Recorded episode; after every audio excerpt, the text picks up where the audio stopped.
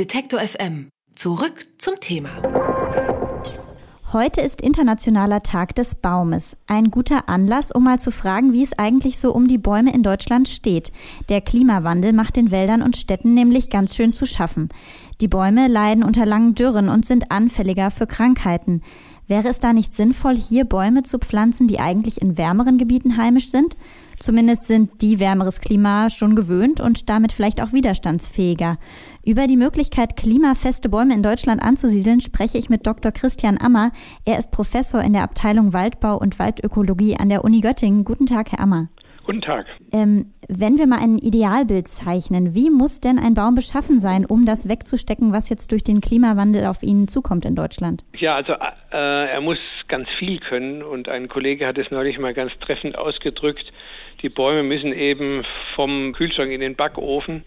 Und ähm, im Prinzip müsste ein Baum jetzt eben, wenn er Bestand haben will oder eine Baumart, die Bestand haben will, die müsste auch noch Fröste aushalten, weil wir werden immer wieder auch mhm. noch Winter haben, in der vor allem, wenn es dann schon Richtung Frühling geht, äh, mal ein Spätfrost auftauchen kann. Und wenn wir jetzt eine Baumart hätten, die aus dem Mediterranen kommt, die darauf überhaupt nicht äh, eingestellt ist, dann würde ein so ein Frostereignis reichen, um die auch wieder um die Ecke zu bringen. Und gleichzeitig müsste diese, also er müsste eben ein gewisses Maß an Kälte aushalten und er müsste gleich, äh, gleicherweise eben auch Trockenphasen im Sommer aushalten, weil die nach allem, was man weiß, eben häufiger werden. Und gibt es nun solche Bäume, solche Allrounder, ja. das?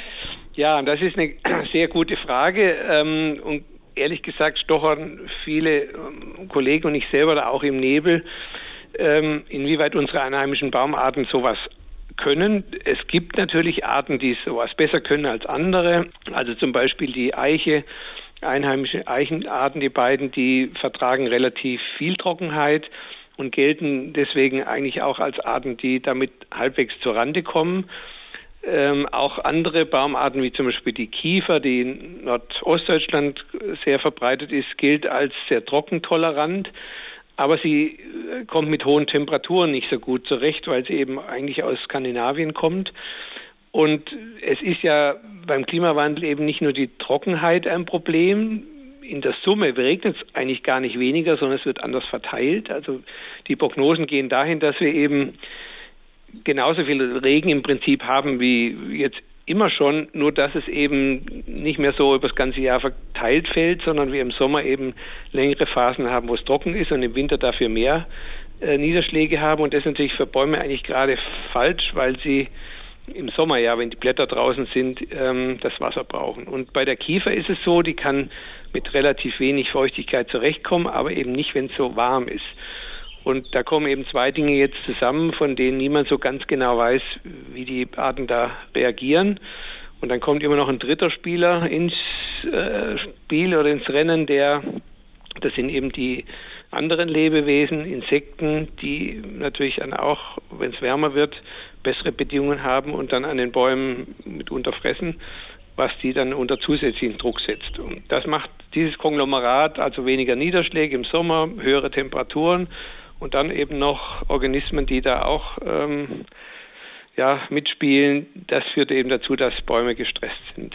Jetzt gibt es ja bereits Projekte, bei denen ähm, Pflanzen aus wärmeren Gebieten oder sagen wir einfach mal aus anderen äh, Gebieten auf der Erde angesiedelt werden sollen. Was gibt es denn da, ähm, was hier irgendwie Nachhilfe leisten könnte quasi an ja, Arten?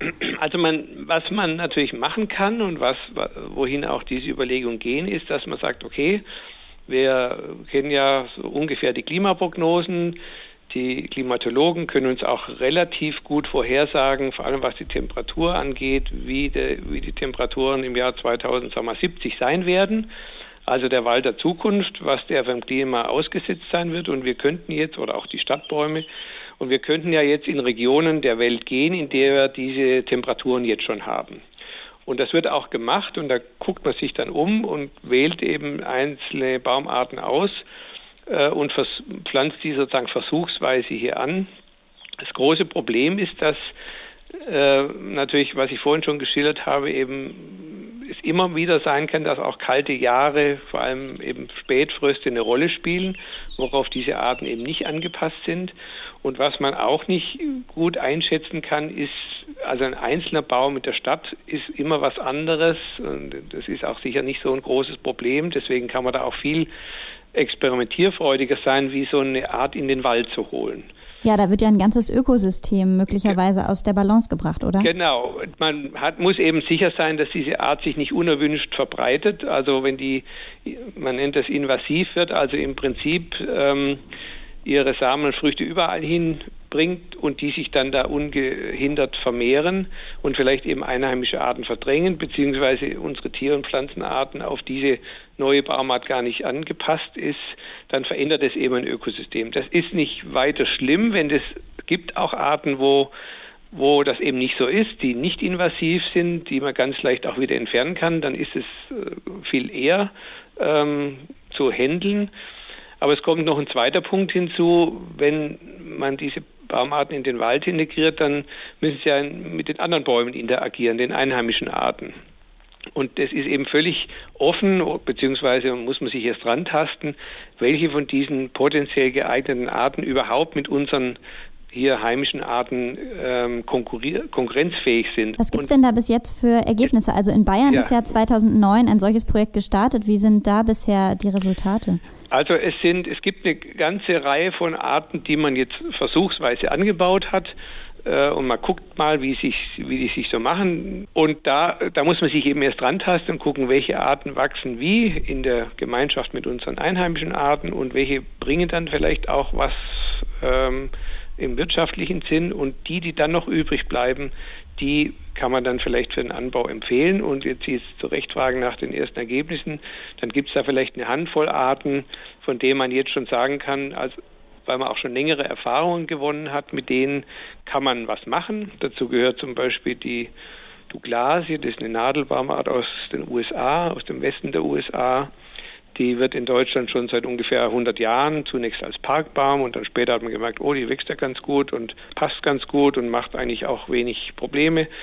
Ähm, hat man die jetzt schon auf größeren Flächen eingebracht äh, und so arbeitet man sich so ein bisschen vor.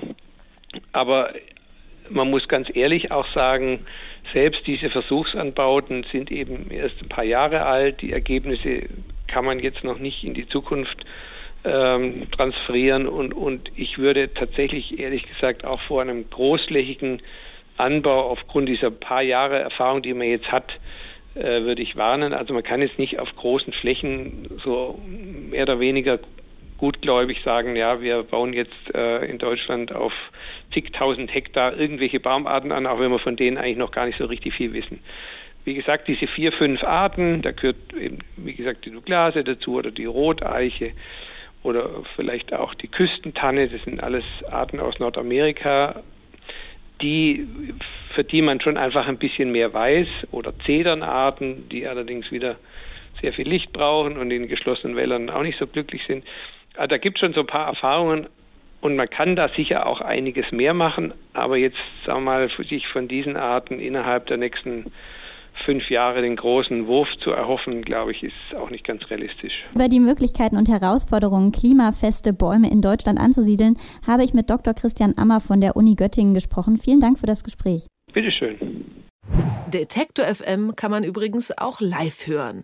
Wir senden rund um die Uhr ein Online-Radio mit Kopf, Herz und Haltung. Im Wortstream mischen wir wissenswerte Themen mit moderner Popmusik und der Musikstream ist der perfekte Tagesbegleiter mit frischer Musik.